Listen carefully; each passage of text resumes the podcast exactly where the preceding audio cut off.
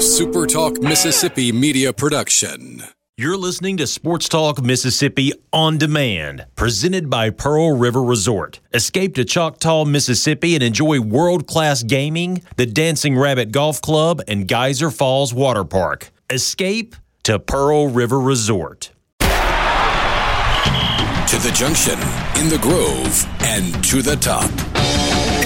This, this is Sports Talk Mississippi. On your radio and in the game, right here on Super Talk Mississippi.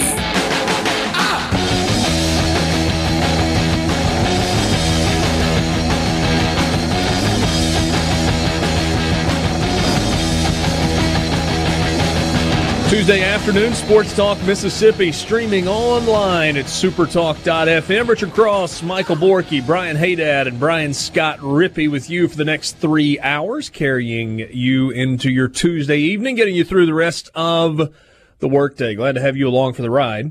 It feels like there is an obligatory joke about a lack of snow that should be made right out of the gate. Borky, you're in Jackson. Did you get actual snow?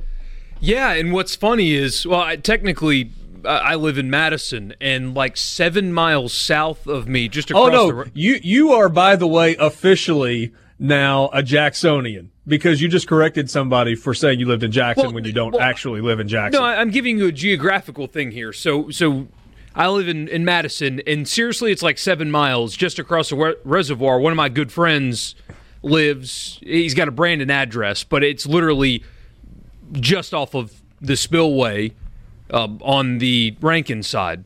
Didn't get one speck of snow. yeah. and my entire yard and house and street and stuff was covered just a few miles north so we got it but it melted by about 9.30 Hey Dad, you're in Starkville. What was the uh, the the snow situation there? Uh, it was non-existent. My my kids enjoyed their their day off from school because it was sort of cold. Yeah. I, the Mississippi State went early with the closing of the Starkville and Meridian campuses yesterday, I think it was. Yeah. I and guess then Starkville Starkville School Public District was not far behind them. Okay. And uh, I came home. My kids were pumped. They were like, "We're getting the day off from school. Plus, there's going to be snow." And uh, they woke up this morning to, to to green grass outside the house. My, my kids got frustrated with me this morning, um, which happens on a semi regular basis. Uh, they were hopeful that there was going to be snow. I said yesterday on the radio, I said, I'm having a little bit of trouble with the forecast because I'm looking at the hour by hour forecast, and as best I can tell, the rain gets out about midnight and there's no prediction of any more precipitation and it doesn't actually drop below freezing until well after midnight. So how is it exactly that we're going to get snow in North Mississippi, which turned out to be the case? I will give the school district, Oxford School District, I guess Lafayette as well, credit where uh, where we are. They just went with a two-hour delayed start. So my kids were frustrated because when they got up this morning, the first thing I looked at them and said was in like the uh, the voice from Frozen, "Do you want to build a snowman?" And then I kept singing that to them all morning long, and they didn't think it was very funny. You're just mean. Rippey Trolling chuckled, by the way. Yeah, I was just going to say, Rippey did chuckle, by the way, when I made the reference to. Uh, actually, I live in Madison. well, That's the I- I most was- Jackson no, thing you have ever said, I was Michael only Borky. doing it for geographic purposes it, i mean we were in Mm-hmm. I believe so. you. Said, "Hey, Borky, you live in Jackson. Did it snow?" Well, actually, I live in Madison, and it did Don't- snow don't where paint- we were. don't paint me like that Sports Talk is brought to you every day by Mississippi Land Bank, online at mslandbank.com. If you had bought a piece of land and Mississippi Land Bank had done your financing and it had actually snowed, do you know how cool it would be to have your own place to go sled or to build a snowman? if you had wanted to do that. Uh, Mississippi Land Bank can help you if uh, you're in the market for land, if you're going to build a dream home, maybe put a cabin on a piece of property or a shop, whatever it is that you want to do.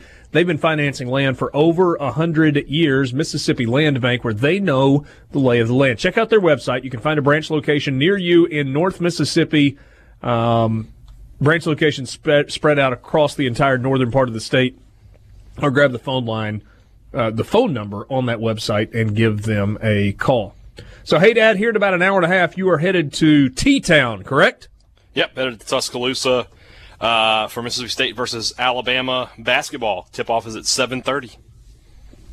You excited? I am. I think this the, the the game on Saturday. You know, gave me a little energy about MSU basketball. You know, they they played really well against. I know Auburn's they're in a bit of a slide right now, but they have a lot of talent, and when they get Austin Wiley back, and they will, they're a good team. They're a tournament team, and I thought State played really well in that game. So, yeah, Alabama's an interesting matchup because, as you said last week, they're such a, a, physically imposing team. But I think I think they're a team that State can match up well with. And just depending on what Alabama you get, you know, you have a good chance to go over to Coleman Coliseum and get what uh, looks on paper to be a good road win. Yeah, certainly would be a good road win. Help me figure something out. So we've talked about the reasons we think that the attendance hasn't been very good at Humphrey Coliseum. Yeah. And part of the reason is, well, you know, a lot of times you got to decide are you going to go to the women's game or are you going to go to the men's game? And a lot of people are going to the women's game. And on Sunday against Ole Miss in the women's game, there was a crowd of over 10,000. Yeah. You told me last week, I didn't realize it, that Saturday night's game against Auburn – and it was a later tip off was sold out. Crowd looked great, and my assumption yeah. is made a difference in that. What was it about Saturday night against Auburn that was like the tipping point? Hey, let's fill this place up and create an incredible home court advantage.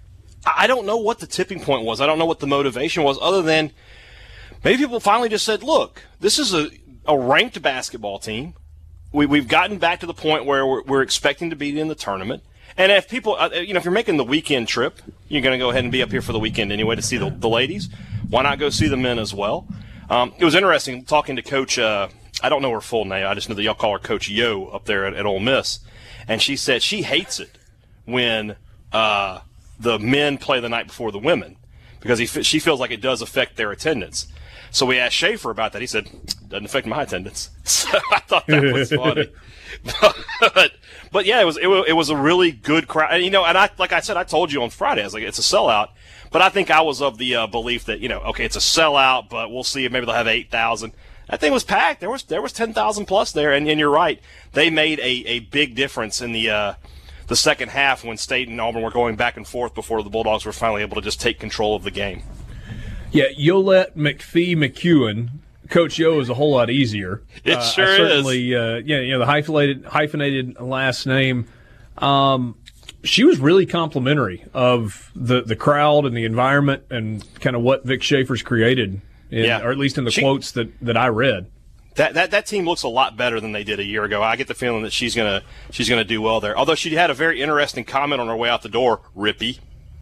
She said as as she left, she was like, "Thank y'all. Y'all aren't that bad." To all the MSU media assembled. So what are y'all saying about us up there, huh? That, that's my question. I've had a total of I think zero conversations with Coach Yo. So some somebody's talking about us up there, and I don't like it. Well, maybe it was just a general comment. Maybe it wasn't anything actually. maybe she was just specific. talking to me. I don't know.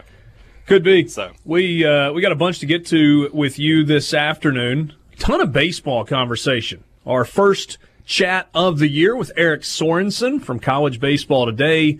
D1 Baseball. We'll talk with him about the upcoming college baseball season that begins two weeks from Friday. Missouri is the team that is next up on our countdown to the start of the college baseball season. Baseball America has reached, uh, released its preseason All Americans.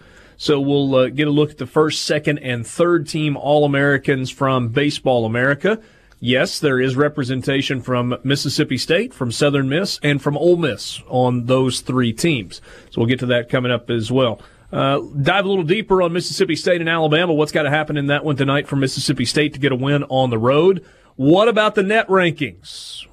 Where is everybody in the SEC? How many teams legitimately have a chance as we're not quite to the halfway point of the conference season to find themselves in the big dance and what else is happening tonight in the SEC. Four games tonight in the SEC, including the number one team in the country on the road. Borky asks the question, is the transfer portal actually improving college football? We'll dive into that later. Plus, the NCAA is punishing a college basketball player. Does the punishment fit the alleged crime. And uh, I think Borky also is desperate to talk about Anthony Davis.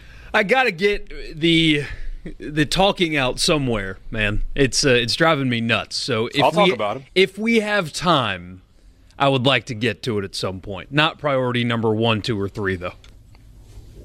Is I can't fair? promise that we'll have time. but- hey, hey, I understand. I, I have I have perspective on this. It just if we run out of content today and there's a little time to throw some please, please, please trade him to Boston conversation, then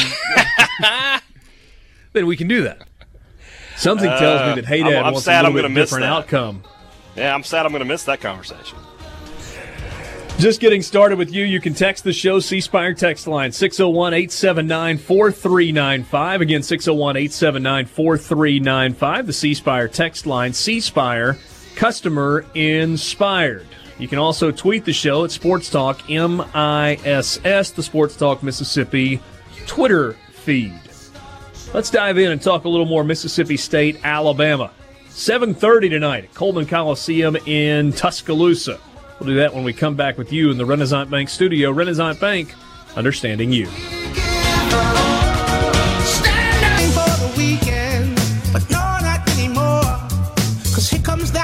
Familiar feeling that Friday's famous for. Yeah, I'm looking for some action, and it's out there somewhere. You can feel the electricity all in the evening air. And it may just Sports Talk Mississippi with you Tuesday afternoon. But sometimes C Spire text line 601 879 4395. Again, 601 879 4395. Richard and Wiggins points out that, hey, hey, Dad decided to show up to work today. Yet he's leaving early. I'm still going to work though. so I, I did listen to a, a few minutes of the show yesterday. Richard, were people being derogatory about you towards about your weight, about your appearance? He was getting fat shamed yesterday. yeah, that's Greg and ridiculous. Nettleton pointed out uh, that he watched some of the South Carolina Oklahoma State broadcast on ESPNU on Saturday. This game that I was doing.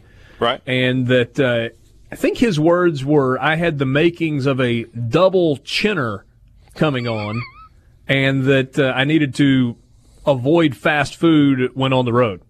Well, I'll tell you, the next time we're together, we'll take a bunch of photos together, and everybody will be talking about how thin you look. So don't worry about that. I got your back.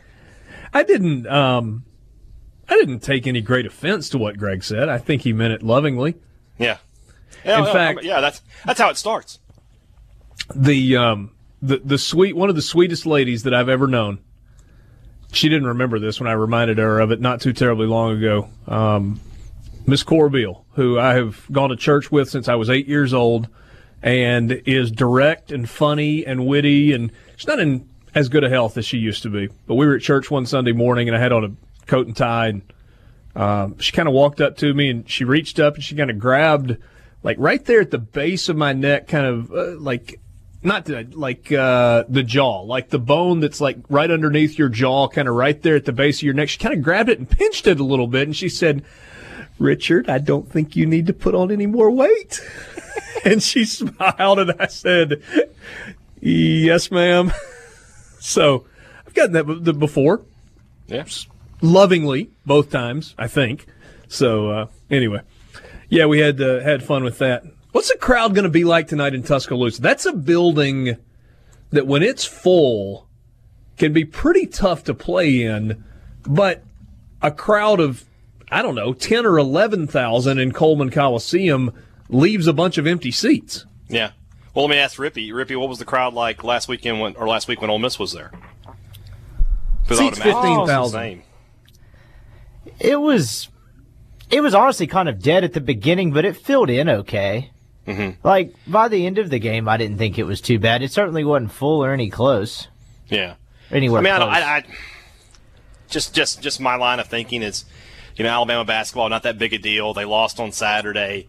You know, I, I don't think it'll be a packed to the rafters kind of crowd or anything. And I don't know how many people are coming over from, from Mississippi or, or you know in that area to to watch uh, for Mississippi State. But I imagine it'll be you know a crowd that if I were describing it would be decent, decent Yeah. crowd, something like that. Wasn't I mean, isn't it like the the thing of legends that Mississippi State team that went undefeated on the road and had a chance to win the regular season in the SEC? Mm-hmm. Mississippi State they played in Tuscaloosa on a Saturday and took like yeah, I was there, like four thousand people or something like Oh, that. Some crazy there were number. A ton. There was a lot of maroon at Coleman Coliseum that day, for sure, for sure. For to watch one of the most improbable comebacks I've ever seen. Well, I had plenty to cheer about on, that particular day. You mentioned this being a big game for uh, for Mississippi State. I, think conversely, it's a really big game for Alabama. I mean, you saw last week when they played Ole Miss what that team is capable of when they're really locked in. And I think there are a couple of teams that fall into that category in the SEC. I think LSU, even sitting there undefeated, LSU to me looks vulnerable if they're not really locked in defensively, but the talent is unquestionable. I think Alabama, to a certain degree, kind of fits that category. When they play, you know, Avery Johnson pointed out five guys diving on the floor, and he had never seen that since he had been at Alabama in that game last week against Ole Miss. If they play like that, Alabama's a scary matchup. Yeah, I think the same can be said for Mississippi State though. When they when they play like they played Saturday night and they're locked in, and, and you know, for State it's more about being locked in on the offensive side of the ball. I think. Um, because they get good effort defensively most nights, it, uh, but offensively, you know, if the threes aren't falling and they're not taking it, you know, to the rim like they did on Saturday, when, when in the second half that, that three the three pointer dried up a little bit, uh, Lamar Peters and Quinndary Weatherspoon started going attacking the basket and, and dishing the ball off to Reggie Perry and, and Aric Holman and Abdullah for, for dunks. When State's locked in on that side of the ball, they're a great team to watch, a lot of fun. So uh, that that said, we could have a really good matchup tonight if both teams are are locked in. So yeah, I think it is a big game for both teams. This is a game that you know somebody's going to be able to circle when we get to the, the middle of March and say that was a good road win, or if, if you're Mississippi State, or you know they did a good job defending their home court against a ranked Mississippi State team. If you're Alabama, so yeah, th- this this stretch for MSU, every game is sort of a big game. I mean, you got this one, then you're at Ole Miss, and you have LSU, then you have Kentucky. You need to find a way to win these games and start piling up some wins and start building some momentum for the stretch run, which is getting closer and closer. So in the next two games, based on the current net rankings, Mississippi State has two quadrant one opportunities because they're both road games. Alabama currently at number 43 in the net. Uh, because they're top 70, that would count as a quadrant one road win. And then Ole Miss currently at 36 in the net as well. Excuse me. So again, an opportunity for a quadrant one road win. We have reached the point of the season where you really start looking at resume and building the resume. So, hey, Dad, Mississippi State sitting at three and three in the league with 12 conference games remaining, 15 and five overall. It feel. I mean, I, I- don't know if there's a number anymore. You know that for so long, if you got to 20 wins, you were likely an NCAA tournament team. Right. But we've seen in recent years that not all 20 win seasons are created equally, and sometimes you can win 17, but if it's the right 17, you can get into the tournament. Or you can win 23, but if it's not the right 23, you might find yourself on the outside looking in. Do you think there's a number right now for Mississippi State that is okay, if you get this many, it's a lock, you know you're in the dance? Well, I would look at it in terms of, of conference record. I, I think if State finishes nine and nine in the SEC, so that would put them at 21 wins. I would feel pretty confident about their ability to get into the NCAA tournament. Um, Okay. At nine and nine, you know, you you should be in the top 50 of net, maybe even higher than that. You've got you'll have some good wins in there. I mean, it, it probably I guess it wouldn't matter. You know, they'd like to win in this stretch of four games that I just discussed they'd like to win at least one and maybe two of those. If, if you can be 500 at the end of this four game stretch, if you're five and five in the SEC, I think you're going to finish above 500 because the schedule does get a little bit easier despite that that tricky uh, twofer at the end of March where you go, or I guess the beginning of March when you go to t- Tennessee and Auburn back to back. But nine and nine in the SEC, I think State would be in. I mean, you think they were nine and nine last year, and they were definitely a bubble team. And had they been better in the non-conference, they probably would have gotten in. They were better in the non-conference this year. They bumped up that schedule. They really, they really made it stronger. I think that would be good enough to get in.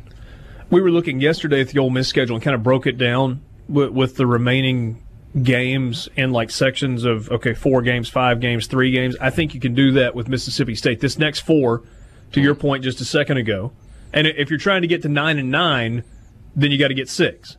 So at Alabama, at Ole Miss, host LSU, host Kentucky. You said you'd love to get to two and two. Let's just call it one Okay. in the next four. so you're four and six. So you're four and six. To me, the next five games are wildly important. Mm-hmm. Alabama at home, mm-hmm.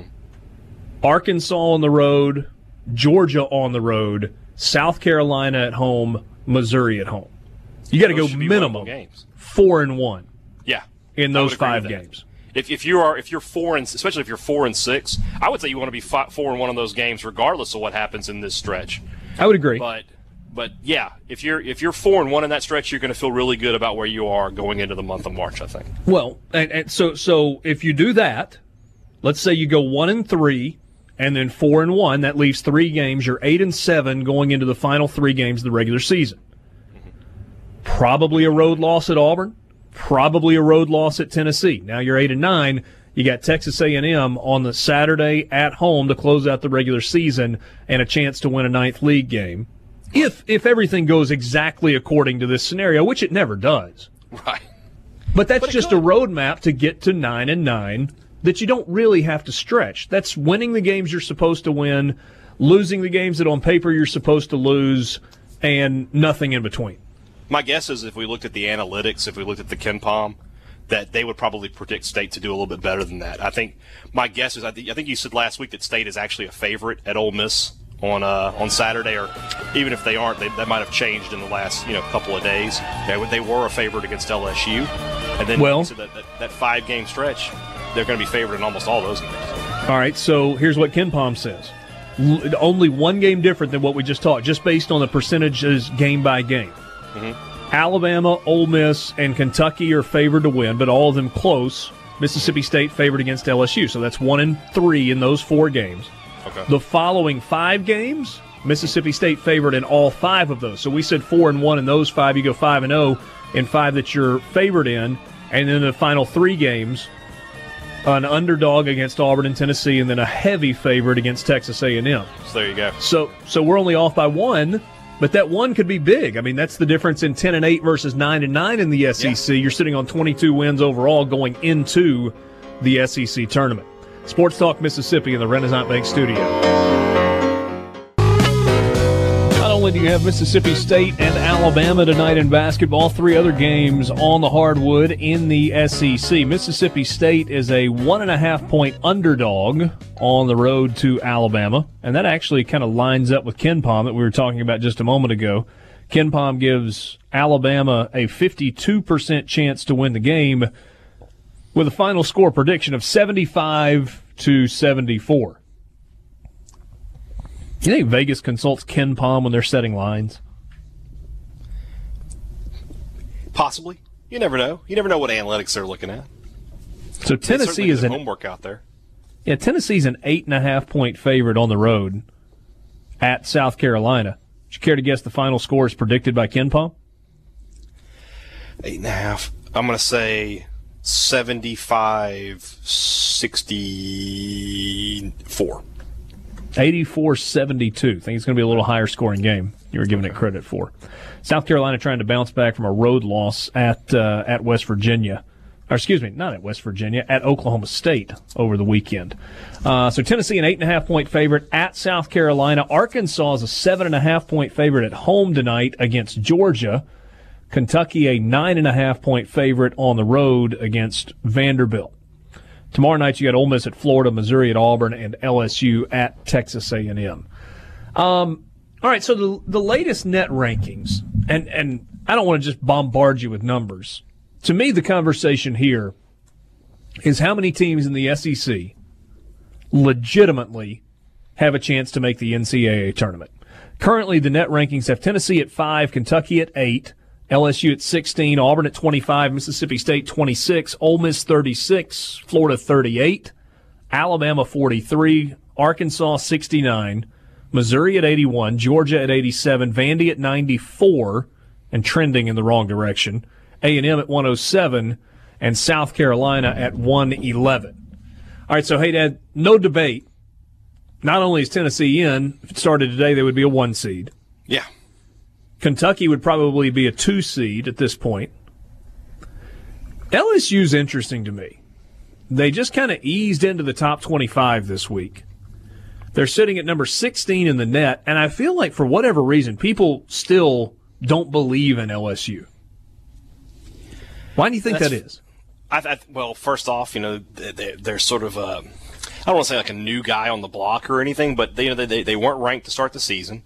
And then they had some losses in the non-conference. And, and with Power Five teams, a lot of times when you have multiple non-conference losses, people just go ahead and write you off at that point. You know, it doesn't matter who you are. If you lose two or three games before we get to January, a lot of teams are just like, all right, they're just not any good. You know, and that's certainly been the case for you know for a lot for a lot of teams, not just LSU. And so I think, you know, the fact that they've gotten hot recently, uh, but they haven't played Kentucky, they haven't played Tennessee, they haven't played Mississippi State yet. They beat Ole Miss. So maybe there's just a little bit of, you know, just how good are they We'll wait and really, and we'll find out. Find out, well, you know, when we get to uh, when they play some of these better teams. They're good when they want to defend. I mean, I, Yeah. it's one of those things where if you watched them when they played well, which that night against Ole Miss they played really, really well. Like you can see how good they are. You could see them being a second weekend tournament team, but it's not always like that. Like if you watch that Missouri game this weekend where they didn't have much interest in defending for probably almost 30, 30 32 minutes of that game, and I mean they were Maybe what- 37 minutes. They were down 14 with a minute 45 to go.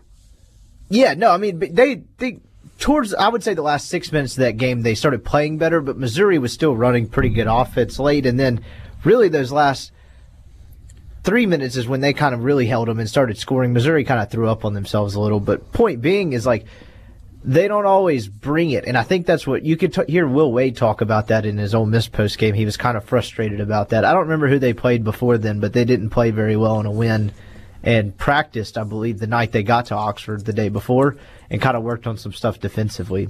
They were coming off an overtime road win at Arkansas, so still undefeated in the league. The three losses for LSU this year Florida State down in Orlando in a neutral site game, and they should have won it. Absolutely should have won that game. They lost 79 76 in overtime. And then they compounded it two days later with a loss to Oklahoma State, a team that's now 9 and 11 on the year. And then their third loss is to Houston, who is 20 and 1 on the year and is now ranked in the top 10. And just, oh, by the way, programming note coming up E ESPN2 on Thursday night Houston hosting Temple. Temple is the only team that has beaten Houston all season long. Nice plug. What? Where are you going to be Thursday? Oh, I'm going to be in Houston. Shameless. sights? Sh- well, I didn't mention that. Rippey mentioned that. Just Yeah, saying. but there was no other reason to mention that other than if you're interested in uh, checking that out, uh, six o'clock on ESPN two. Uh, brand new for that's going to be a great atmosphere. Actually, uh, be a lot of fun. Um, all right. So who else, guys? Tennessee, yes. Kentucky, yes. LSU is an NCAA tournament team, right? No doubt. if you're asking who gets in or who has a shot, because I think the the shot Well- stops at Alabama. I think Arkansas. It's too late for Arkansas. They, they will. The, the metrics won't favor Arkansas, even if they go on a little run here. Being almost 70 in the net is not going to help them if they use it the way they used the RPI. So it stops at Alabama, and even them right now are probably on the outside looking in. I disagree with Borky, but I kind of agree. I think Arkansas, if they did go on a run, there's enough time to make up enough ground to make to get an at-large bid. But I don't think they're good enough to good enough or consistent enough to do it. So I think it's kind of a moot deal. But it would take a lot. I agree. there. Agree. I agree with Rippey's point. They, they, they, they, there's enough time. If they won five five in a row somehow, Yeah, they're not going to win five in a row. Well, that's that's what Rippey's saying though. They're not going to win five in a row. But th- there's definitely time for them to put together a run, but they're just not good enough to do it. That 70s just, I mean, well, 69 is just so hard to overcome. I mean, be, uh, yeah, right. Um, We almost got through it. Carry on. I you mean, got to finish your. You, got to finish your thought, man. There are five children between the two of you two. you have five between the- kids between the two of you. and that makes you laugh. Think about that for a second. Well, I, b- I don't have between any my ch- kids. between my two children and me, that's three children. Okay. Uh, but I mean, there are only 36 teams that make the tournament in an at-large fashion. yeah. No, I, I, I'm with Rippey though. I don't think Arkansas's got it in them to do that. Yeah, so the original point withstanding, it stops at Alabama for teams that actually conceivably you can look at that team and think they are Okay. going or have a shot to get to the tournament. I All right. think that 36 is going to feel bigger though with how bad the Pac-12 is. It's horrendous, yeah. That, They, is that they're a one one bid team. yeah, they might be. A, they're very likely to be a one bid league. The Pac-12 and the MEAC will have the same number of teams in the NCAA tournament. Conference of Champions. Uh, okay, so Tennessee is a lock. Kentucky is a lock. LSU is a lock. Yes? Yeah, they'll make it. All right, what about Auburn? Auburn has felt like a lock since before we tipped the season off. And now you kind of got some question marks when you look at Auburn. they got to get Austin Wiley back. I mean, once he comes back and they have a little bit more presence inside to go with that ridiculous three point shooting game they have, they'll be fine. But they got to get him back. Once they're healthy, though, they're a tournament team. There's no question in my mind.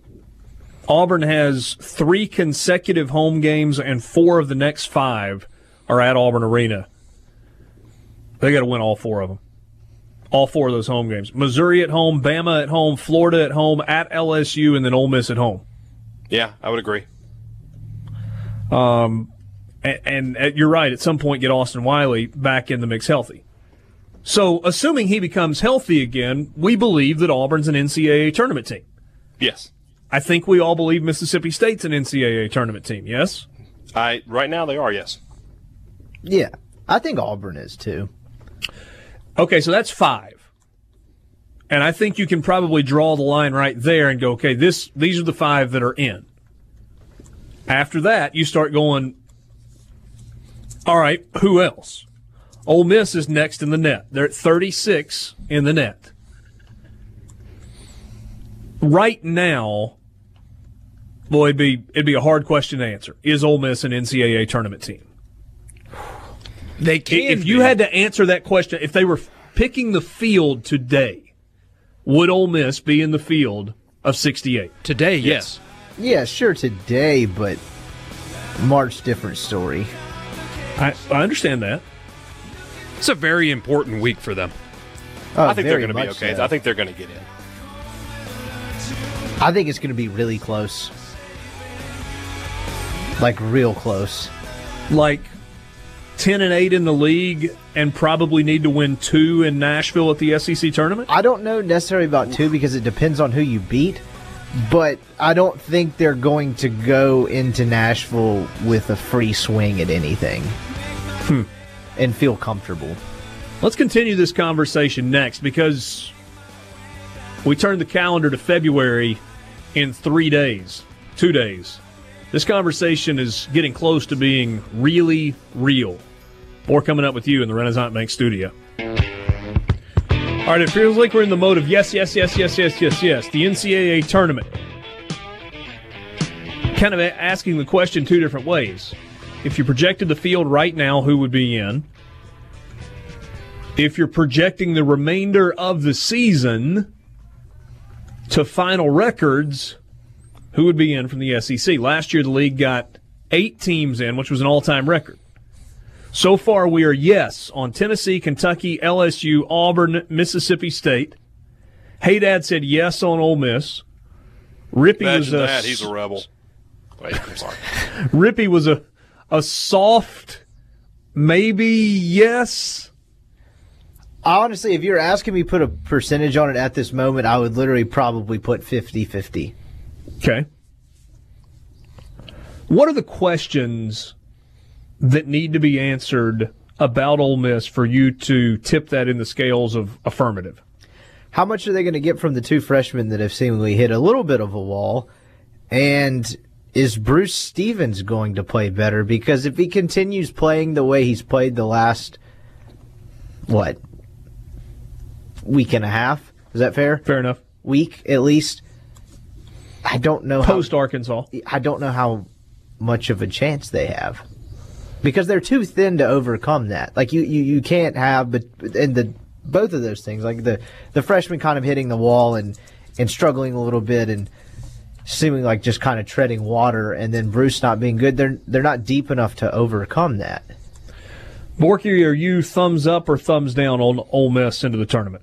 Um, currently down. I, I mean, th- this is a really important week for them because they haven't looked the same uh, the last couple of games, even really against Arkansas, which was an impressive win. It just they were so to start league play incredibly efficient offensively. They made little mistakes. The passing was good. They made open looks when they had them. They were very efficient, and that efficiency for whatever reason, has kind of gone down the tubes over the last couple of weeks. If they don't get that back, they're not making the tournament. Uh, I mean, they can play as hard as they want, and Bruce Stevens can can actually give effort this week, and, and it won't matter.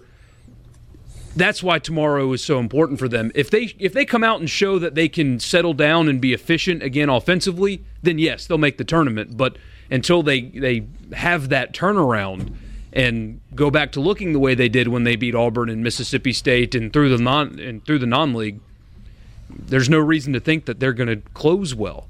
So this Yeah. is a huge week for them.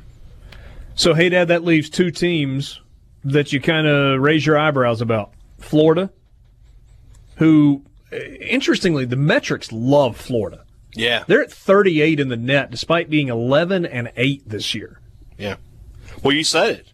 You just said it a few minutes ago. Sometimes it's getting the right 17 wins. Yeah. And Florida looks like that's what they're doing. And in Florida's case, it's not maybe not even the right wins, it's the right losses. They have lost to good teams and you know, they're being rewarded for playing a tough schedule.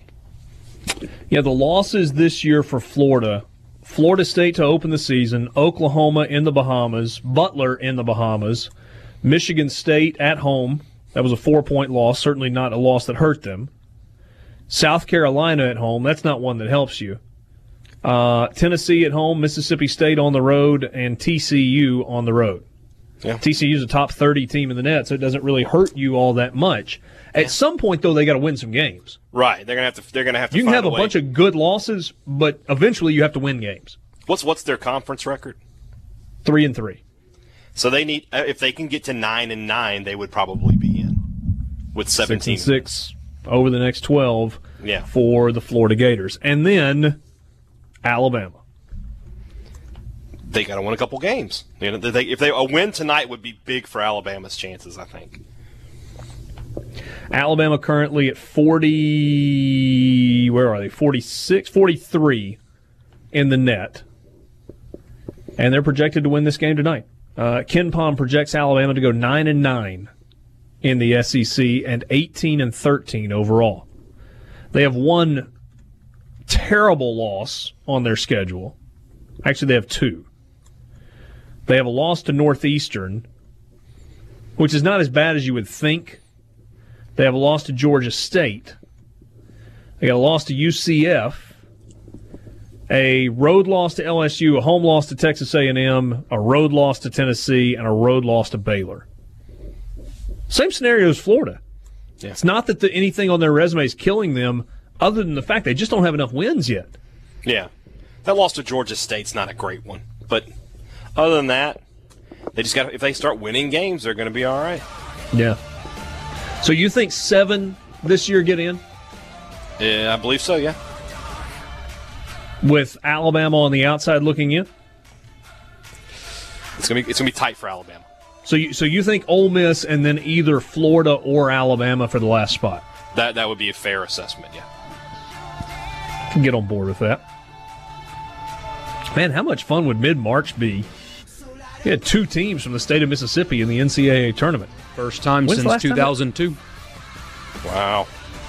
17 years. Wow. All right, we got more coming up with you at Sports Talk Mississippi in the Renaissance Bank studio. We'll talk some baseball next with Eric Sorensen from D1Baseball.com in the Renaissance Bank studio. That will be on the Farm Bureau phone line. Sit tight. Sports Talk Mississippi Tuesday afternoon. Two weeks from this Friday, the college baseball season begins. Yes, I know it's a little hard to believe. You had the prediction of snow last night. You didn't get it. Right now on the Farm Bureau phone line, Check out favorites.com and go with the home team. Farm Bureau is the home team. A guy who does have snow outside of his window, Eric Sorensen, D1 Baseball. You can follow him on Twitter at Stitch underscore head. Telluride, Colorado? Really? Yeah, Rich. First off, I'm really I, I'm really geeked to come on and talk college baseball. I was not expecting this this early. I should have I should have known Mississippi fans would have been ready to talk college baseball. I'm uh, I'm uh, like a little schoolgirl here today, but yeah, I'm in Telluride, taking a little break from my preview riding to do some skiing, and uh, and yes, there is snow right outside of my car door as I look at it right now.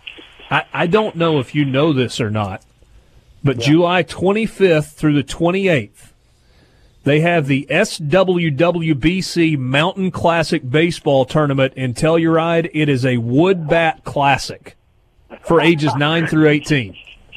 I've actually seen been here in the summer, and I've seen that they have a, a really nice baseball field on the far side of the town. And I was like, God, whatever these kids are, whoever these kids are that get to play baseball at this with this kind of scenery, this is a beauty. Great field from what I saw, and and yeah, you can't you can't beat it for uh, for a summer night or for summer afternoon, summer evening. That's awesome. I like that. Hey, how good of a skier are you? Not, I'm I'm not as good as I used to be because I'm getting old.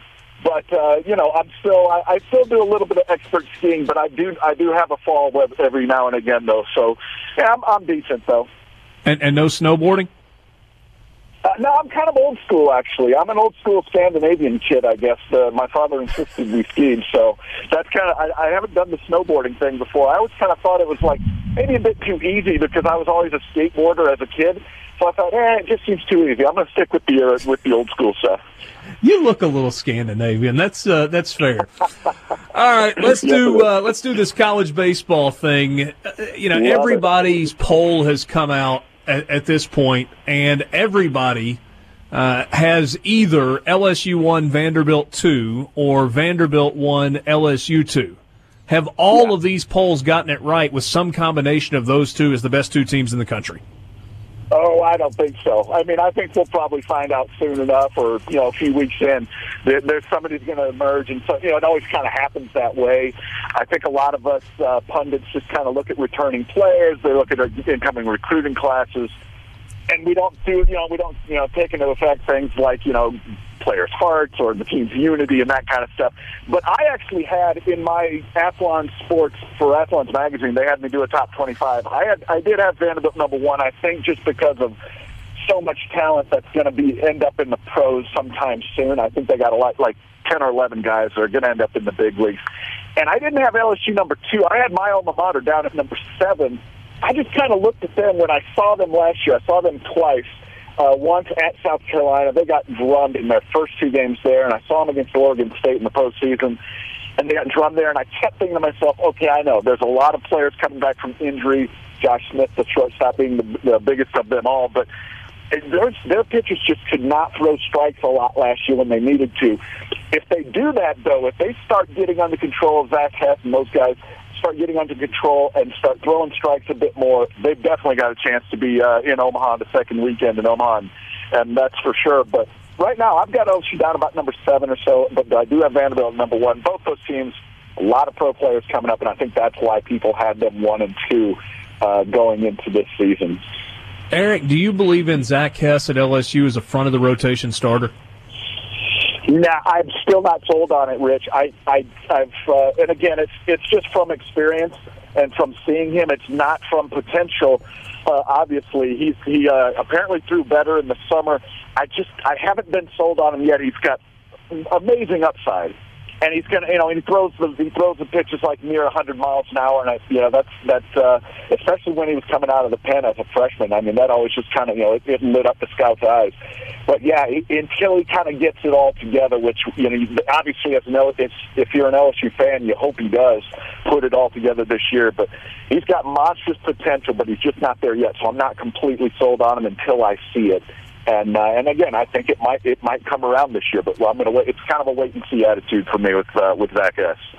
All right, let's pull it back to the state of Mississippi. Um, Sure. we might hold Southern Miss for another day. Although I do want to ask you about Matt Wallner. I know you've seen him and Oh, yeah. a utility guy that that Scott Berry says is going to be in the rotation, but we know he's going to be in center field. We know he can hit. We know he's probably going to be a first round draft pick.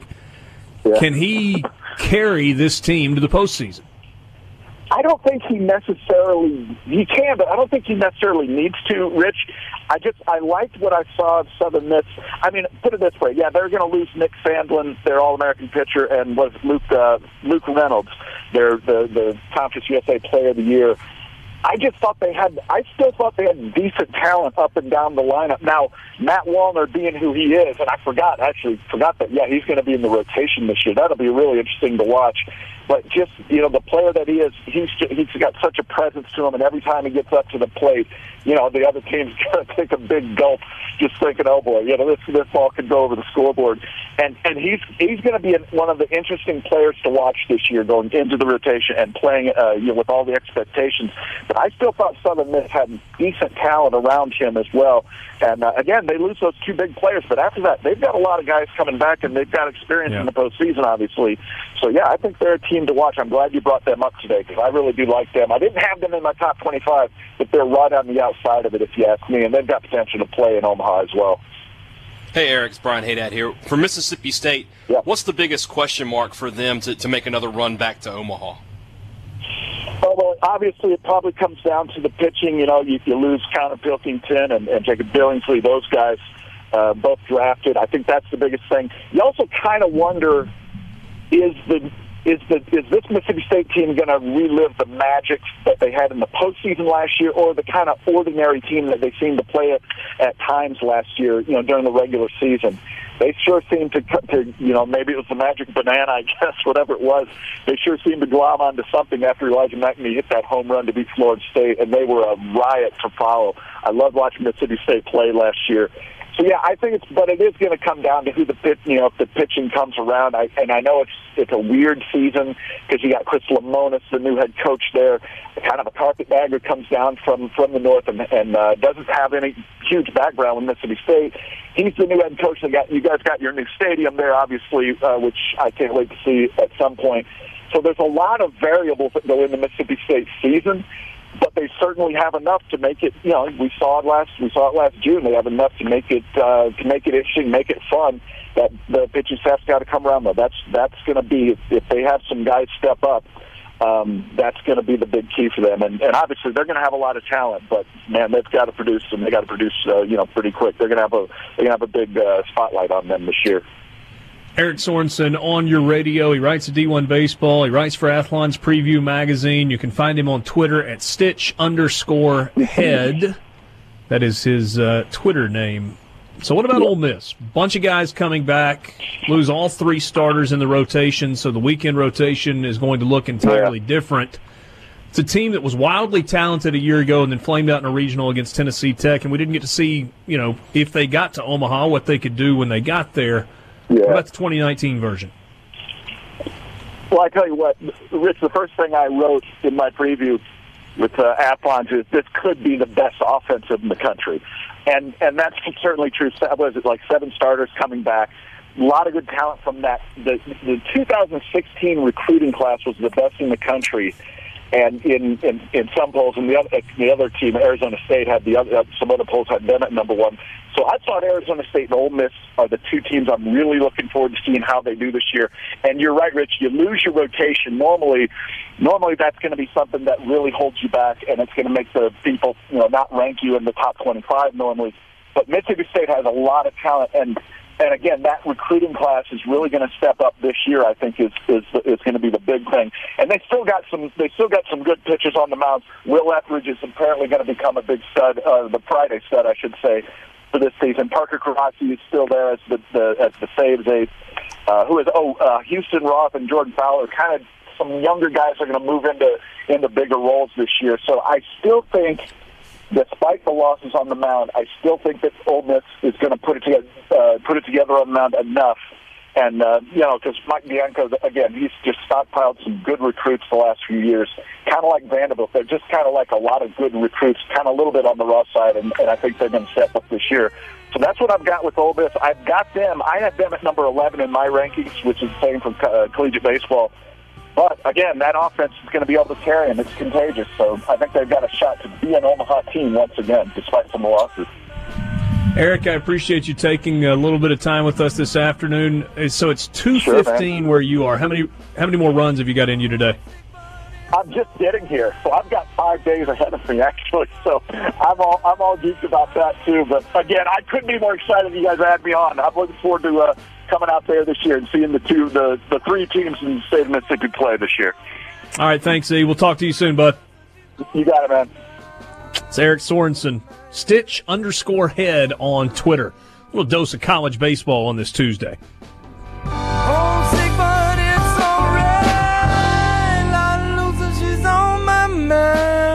Mind.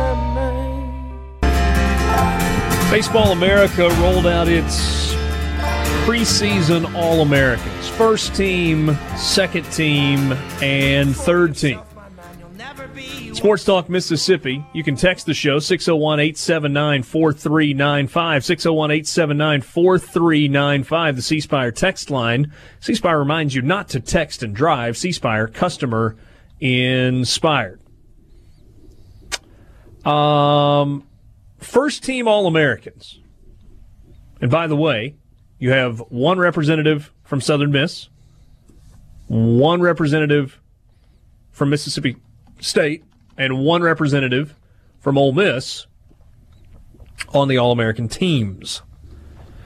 First team, the catcher, Adley Rutschman from Oregon State, certainly deserving.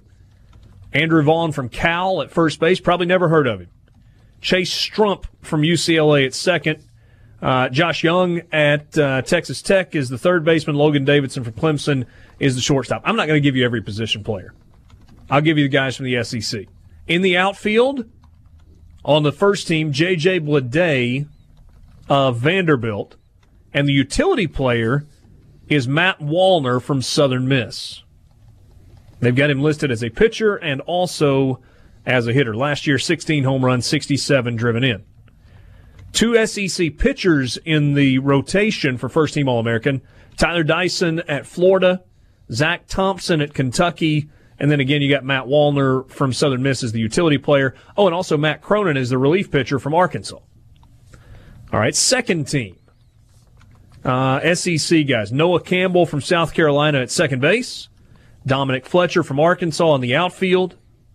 Took him a while to come on last year, but finished hitting 288 with 10 home runs and 49 runs batted in. Cameron Misner from Missouri is an outfielder. JT Ginn from Mississippi State, utility player. And then on the third team, Will Dalton, an outfielder from Florida. Heston Kjerstad, an outfielder from Arkansas. Aaron Schunk, utility player, goes both ways for Georgia. Zach Hess is a starting pitcher from LSU. And Parker Caracci, a relief pitcher for Ole Miss.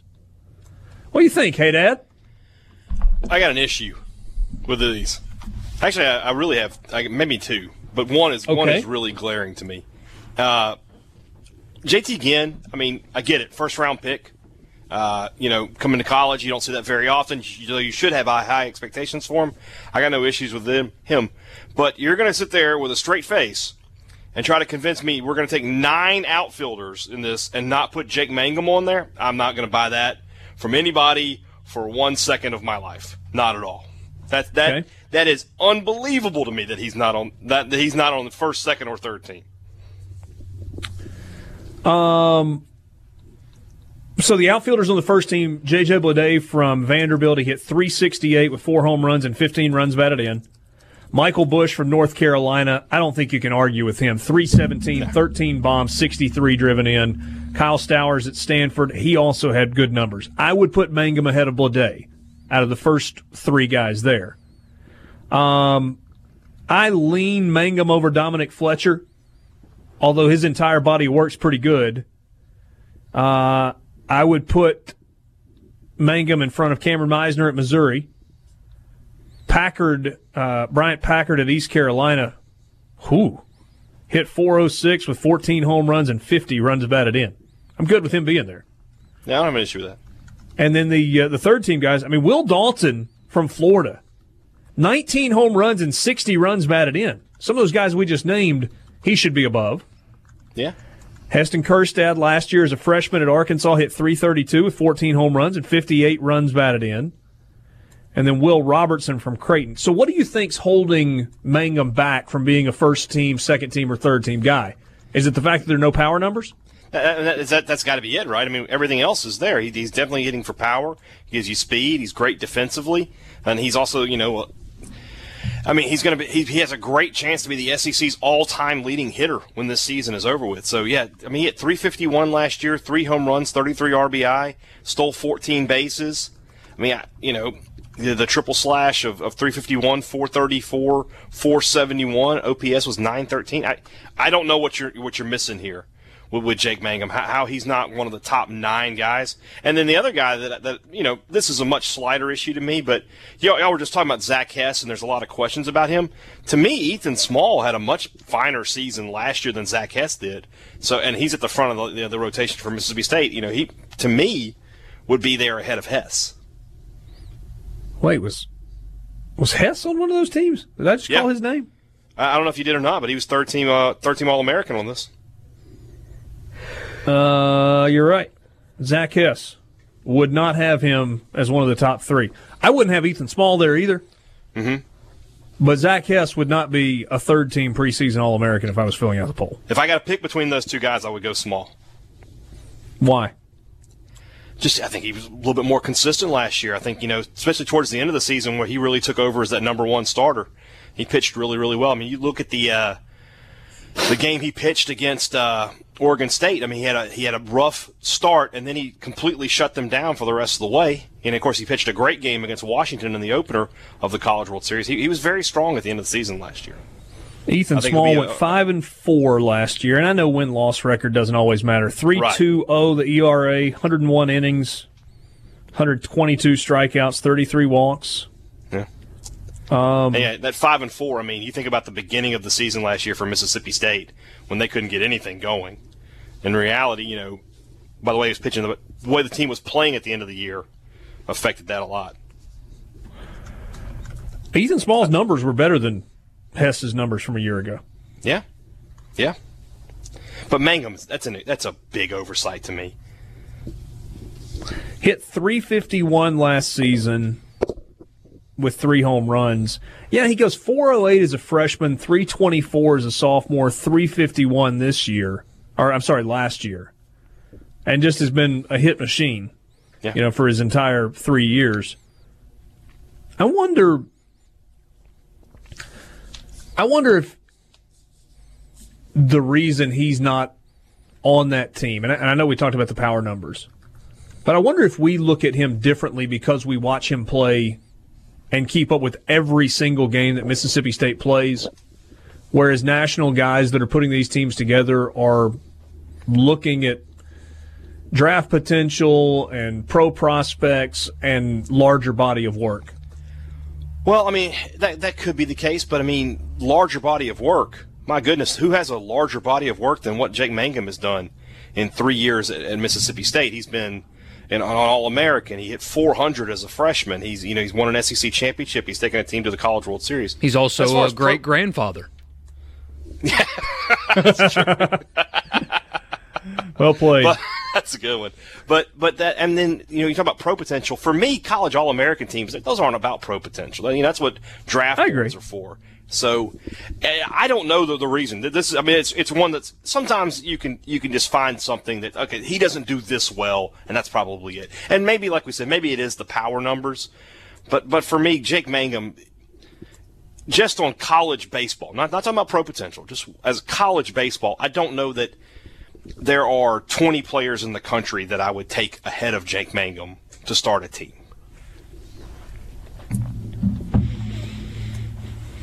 Hmm. Are there 20 players ahead of Jake Mangum that you would take to start a team? I, I don't know the answer. There might be 20 players that I would take ahead of him to start a team. But if he was in the group of next 20 players, I wouldn't be excited about facing him when I had to play him. Yeah. If you haven't already, by the way, if you're listening now, I, I would suggest go to supertalk.fm and find my article I wrote about Jake uh, this past weekend and the, the quote that he gave about what it means to for him to play this final season at Mississippi State. I, I don't know if you had a chance to check it out yet, Richard, but I mean, you've interviewed athletes before, and you know, you're lucky if you get anything from them. Sometimes, you know, they're just a lot of times they're just an extension of the coach, or they're just they just want to get out there. And I thought Jake gave a very thoughtful and sort of a insightful look into himself and what what is motivating him uh, this final season in Starkville. So if you, if you haven't had a chance yet, go to supertalk.fm and you can find that article. I, I will agree with you in the fact that uh, I think he's one of the um, one of the best players that we've had on the show from an interview standpoint. Just to be able to talk to him because he's really bright. Uh, he is insightful. He, he doesn't just talk in player sound bites. He's got some personality. I'll tell you two other Mississippi State players that I loved visiting with a couple of years ago: Brent Rooker and um, uh, and Yeah. Ryan Gridley. Oh, great! There's been great interviews. there, has been a run of guys that really, really good, and you get that I think more with baseball players. Yeah. Uh, for whatever reason, they seem to kind of open up a little bit more. Uh, sometimes, sometimes you don't get that at all, but uh, we'll see. All right, guys. All right, See you headed to. Tuscaloosa. I'm out. See you tomorrow. Be, be safe. Ryan Haydad is eastbound and down in a matter of moments. Sports Talk Mississippi. Back with you on Sports Talk Mississippi, streaming at supertalk.fm. Richard Cross, Michael Borky, Brian Scott Rippey. Brian Haydad has left the building. He is en route to Tuscaloosa, Mississippi State and Alabama coming up tonight at 7:30. If you uh, you want to watch that game, it's on the SEC network. One of four games tonight in the SEC. 5:30 Central Time. Number 1 Tennessee at South Carolina on the SEC network. Colonial Life Arena is sold out with number 1 in town. So they will be 18,000 strong for that ball game. Georgia is at Arkansas. 6 o'clock tip-off on E ESPNU. Again, Mississippi State and Alabama tips at 7.30 on the SEC network. And on ESPN tonight at 8 o'clock, number 7 Kentucky is at Vanderbilt. Mississippi State, by the way, at number 22 in the country going into that game tonight against the Crimson Tide. Sports Talk brought to you every day by Mississippi Land Bank online, mslandbank.com. Mississippi Land Bank, where they know the lay of the land. If you're a farmer in North Mississippi and you've got land financing needs, actually, if you've got any financing needs, then Mississippi Land Bank is here to help. It's what they do. They've been financing land and all the stuff that's related to the land, related to the farm for over a hundred years. So if it's equipment loan uh, or an equipment or equipment loans that you need, Mississippi Land Bank can help. Crop loans, need to refinance an existing loan? Yeah, Mississippi Land Bank can do that as well. And of course, if you're trying to buy new property, Mississippi Land Bank, it's what they do. Website is mslandbank.com. You go there, you can see that they've got locations in Senatobia, Clarksdale, Cleveland, Indianola, Corinth, Tupelo, New Albany, Starkville, Kosciusko, and Louisville. They are spread out all over North Mississippi. Mississippi Land Bank, where they know the lay of the land. You can text us on the C Spire text line, 601 879 4395. 601 879 4395. Or you can tweet the show at Sports Talk M I S S. Had some debate earlier about the baseball All America teams that were um, put out by Baseball America, top three teams. Haydad took great exception to the fact that Jake Mangum was not on one of the first three All America teams. A couple of responses to that idea. Baseball America's credibility left with Aaron Fitt. He's been at D1 baseball for a couple of times. Will says no Mangum relo- removes all doubt, scouts or no scouts. And Teddy Cahill tweeted, I guess a while back, Baseball America preseason All Americans as voted on by MLB scouting directors. So that is important to know. Who is it that puts it together? Well, if it's scouting directors, then they're probably looking at players that Project well to big league baseball. that's how Baseball America puts together its All America teams for the preseason. And Jake Mangum, despite being a wildly successful college baseball player, remains to be seen how he translates to the next level. I think Okay, this this is. Let me, be careful how I say this. Obviously, Jake Mangum. If you've spent any time around him, you know winning is more important to him than anything else. But he has moved to the point where he's got a, a career in front of him, and to kind of push himself up draft boards a little bit, I think power numbers are going to be important. And he hit a few more home runs at the end of last season, something that he's not done in his career. I remember a conversation we had with John Cohen last year where I asked him if he thought there was a little more in the tank from a power perspective, and he said absolutely. He thinks that Jake Mangum does have power potential there. You saw it at the end of the year a little bit more, but that his value getting on base, hitting doubles, has been what Mississippi State's needed for the last couple of years. So, um, we'll see. Yeah, I wasn't saying that to say you can't like he doesn't have a pro career in front of him, but like when it's voted on by MLB scouting directors, they're going to look at things much differently than just simply the best players in college baseball. Like their viewpoints on what makes players good and what they value more is probably different than people that watch college baseball. Yeah. There is, uh, regardless of Major League Baseball being a place where it's all about power, power, power. How many home runs do you hit? How many runs do you drive in? There's still a place in the big leagues for just baseball players, right? I mean, guys that are going to get on base, that are going to get hit the ball into the gaps, guys that can defend well. That may not be the the sexy thing that fans get super excited about when you draft a guy or when a guy gets called up. But look, for example, at Brett Gardner for the Yankees. And he's hit some home runs, but with Gardner, it kind of does all the other things. Is that a good example or no? Maybe an extreme example would be Billy Hamilton. Yeah, but he's like the fastest guy on the planet. So do you That- do, do you do in a world something where- better than everybody else? He does. Well, sure, but in a world where baseball has become more station to station baseball, like as he, if you'll watch as he's gotten to the big leagues, particularly last year, the stolen bases dropped, and he kept his starting job essentially for most of the year because he made defensive plays that no one else in their outfield could make. Yeah. You think that skill set's there with Mangum?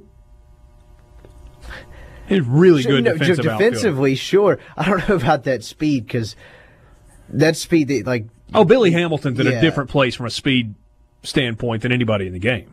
but sure. I mean, you could become a really, really good defensive outfielder. Yeah. Uh, text message from the 601 says Adam Frazier would be an example as well. That's fair. He's gotten to the big leagues and has played well when he's had the chance. All right, time for the college football fix. It's driven by Ford and your local Mississippi Ford dealers. Log on to buyfordnow.com and find out why the best selling trucks are built Ford tough. Best selling trucks in America for 43 consecutive years. You can test drive one today at your local Mississippi Ford dealer. Barton Simmons wrote this story for CBS Sports, and his argument is that the transfer portal, specifically as it relates to quarterbacks in college football, will actually make the sport better.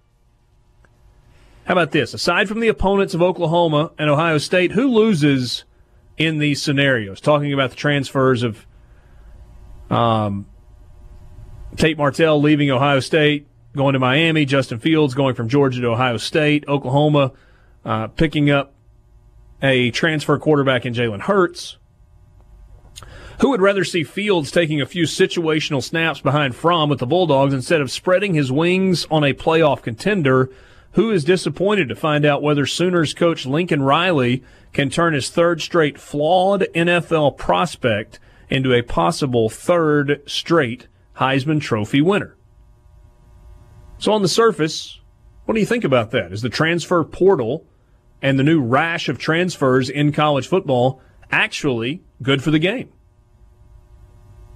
when you look at it that way, the answer is yes, right? Because more high level, incredibly talented quarterbacks getting an opportunity to play is better because college football generally, I think, lacks in quality quarterback play. Richard, you mentioned it a few times during uh, this past football season that watching the NFL run two minute drills versus college, it's like a completely different sport. Uh, College misses good, experienced quarterback play, so the more chances we get to have the elite of the elite quarterbacks spread out is good for the sport.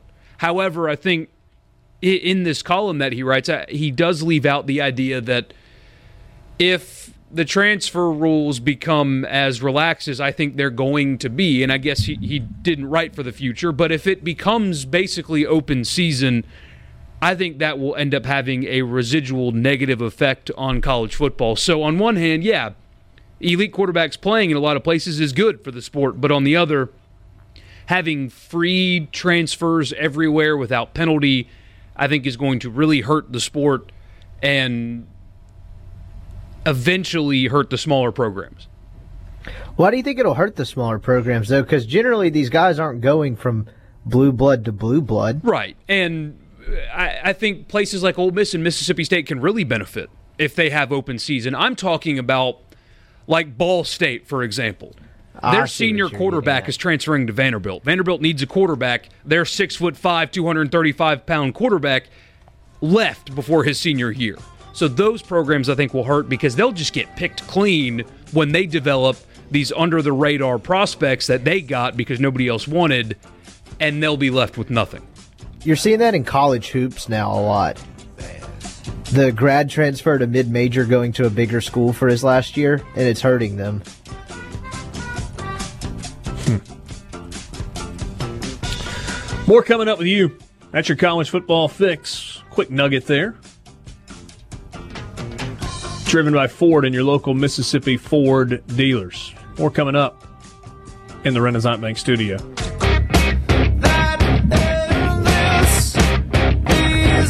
Back with you, Sports Talk Mississippi. Streaming at supertalk.fm. So I'm just catching this story.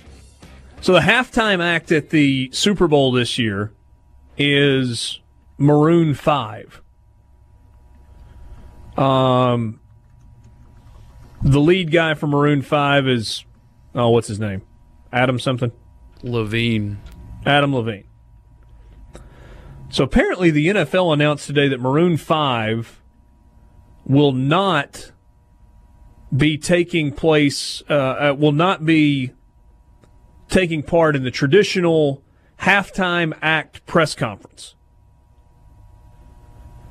And this is really important to some people that whoever is performing at halftime of the Super Bowl sit down in front of cameras and take questions early in the week you may remember a couple of past press conference performances. Um, Beyonce. It had been questioned as to whether or not she would lip sync or whether or not she actually had the ability to sing the national anthem. She walked to the mic and just dropped an a cappella version of the national anthem for the media and then walked off. Prince just performed a song for the media, didn't take any questions. Uh, last year, Justin Timberlake took about 20 minutes worth of questions. The NFL statement was Maroon 5 has been working hard on a Pepsi Super Bowl 53 halftime show that will meet and exceed the standards of this event. As it is about music, the artists will let their show do the talking as they prepare to take the stage this Sunday, starting with the halftime show announcement. We began a process, blah, blah, blah, blah, blah. Bottom line, not showing up for the press conference. People on Twitter have said some acts have been criticized for accepting the halftime show assignment. There was one response on Twitter that said basically they don't want Maroon 5 to be asked why they didn't decline the halftime performance because of the NFL blackballing Kaepernick. We don't want you asking difficult questions about racial and social injustice, etc., etc. People care about this? Apparently so. No, this seems like the classic like 20 people angry on Twitter about something so it becomes a story but no one actually cares. Yeah, and when did pe- what random people say on Twitter become news? I'm talking about like news organizations like newspapers in big cities and Fox and CNN and NBC on their websites will have this event happened Twitter reacted, and they will just embed like 10 tweets from random idiots on Twitter that were mad about the situation, and they call it a news story. Like this guy, That feels exactly what this is, though. this guy Tyler, whose name on Twitter is Whodat Tyler Dude. I'm glad the at NFL comes out and has a statement regarding a press conference for the halftime show, but won't say anything about the NFC Championship game. All caps. By the way, that's why I yelled. Fair enough. Um, Maroon 5 cancels pre Super Bowl press conference. My first thought, they now get to avoid inevitable Kaepernick questions. Here's my Is anybody still asking questions about Colin Kaepernick? Yes. To who? Anyone five. that they can, a- yeah, Maroon 5. Why is that still a story? I don't know. I I think truthfully, I think sports media because if they want to keep their jobs, they can't themselves inject political opinion into things. Here's a great example. Uh, I think it was a TV station in Boston ran a story last week how the guy that played Frodo or was it Harry Potter? Daniel Radcliffe. Which one does he play? The actor. yeah, sorry. I'm going to have to get back to you on that. Uh, he's either Frodo or he's either Harry Potter. But the guy that Pretty sure it's Harry Potter. Uh, so Harry Potter uh, is apparently cheering for the Rams because the owner of the Patriots has ties to Donald Trump. And that was a news story, seriously. And I think it's because the writers, sports writers, have political opinions, but know they can't give them. So they jump on small things like that and use other people's opinions to voice their own because that's not a story. That's the dumbest thing I've ever heard. Harry Potter is cheering for the Rams because Trump. Like, honestly, nobody at all cares at all. But the writer has a political opinion they wanted to inject, and therefore they wrote that kind of a story. I think that's what's happening. What, what, if what if Adam Levine got up there representing Maroon 5 and was asked, uh, why did you agree to play the Super Bowl halftime? And he said, um, because 300 me- million people worldwide watch it. Well, but what about Colin Kaepernick? I'm, sorry, did you 300 million people globally watch the Super Bowl halftime show? Yeah, but no, I, I, I'm sorry.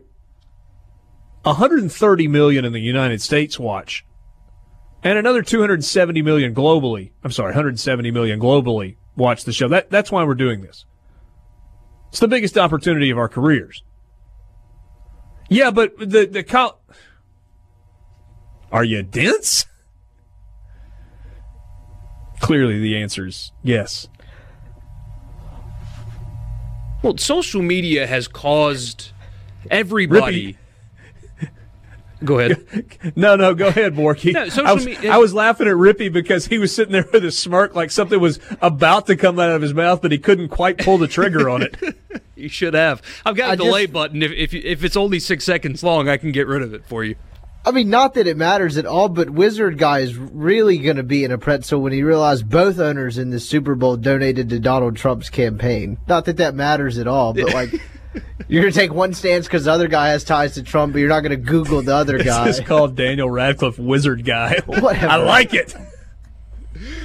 But that's the point. It, social media has driven companies, news organizations, uh, to think that the masses are outraged or have the same thought because a few people at them negatively on Twitter.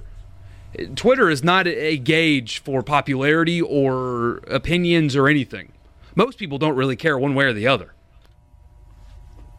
Wouldn't it be something if an an NFL owner came out and said, "Oh no, there's no blackball in place. We just uh, we're all billionaires and we kind of think the same way. If you can do something to help our team, then we'll put up with a lot. But if you're just going to be a backup, which is all we think Kaepernick's good enough to be right now, then we're probably not going to put up with the sideshow that goes along with signing a player, whether it's Kaepernick or Tebow or somebody else." So, no, we didn't sit down and have a meeting and talk, uh, talk about this, and I can only speak for myself.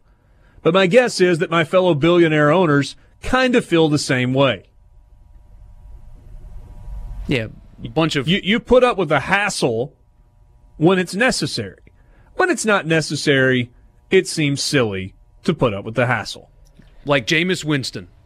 Uh, For some reason, they feel like he's worth the hassle. I don't think he is, but Jameis Winston and the things that have happened or that he's done uh, can arguably be considered much worse than anything Kaepernick's done. But he's good enough to be a starting quarterback, so they put up with his garbage. We'll see how much longer. Won't be much longer. Um, so Borky, the NCAA strikes again, kind of. Yeah, kind of. There's a, a basketball player in Miami who uh, his name is Dewan Hernandez, a pretty good player. They expect him to at least make an NBA roster. Uh, has not played at all this year. Uh, he was being held out because of an NCAA investigation into his name appearing on an email that was obtained during the big FBI investigation that said that the plan was from this agent, uh, Christian Dawkins, I think is his name. Um, there was a plan that they found, a file that said that they were going to give him $500 a month to, to play basketball. Nothing else. No other evidence. Nothing. Zero. Just his name appearing in a plan that they found in this investigation. He has been suspended for the remainder of this year and for 40% of next season, despite his name only appearing in an email and nothing else. That's it. Yet you've had coaches get arrested, you've had wiretaps come out, you've had high profile players get cleared very quickly by the NCAA despite more evidence against them. But in the case of Dewan Hernandez, he's missing an entire year of college basketball. If he were to stay, he would have to miss 40% of next year for something that seems like it has significantly less backing than the other stuff that has gone completely ignored. Hmm.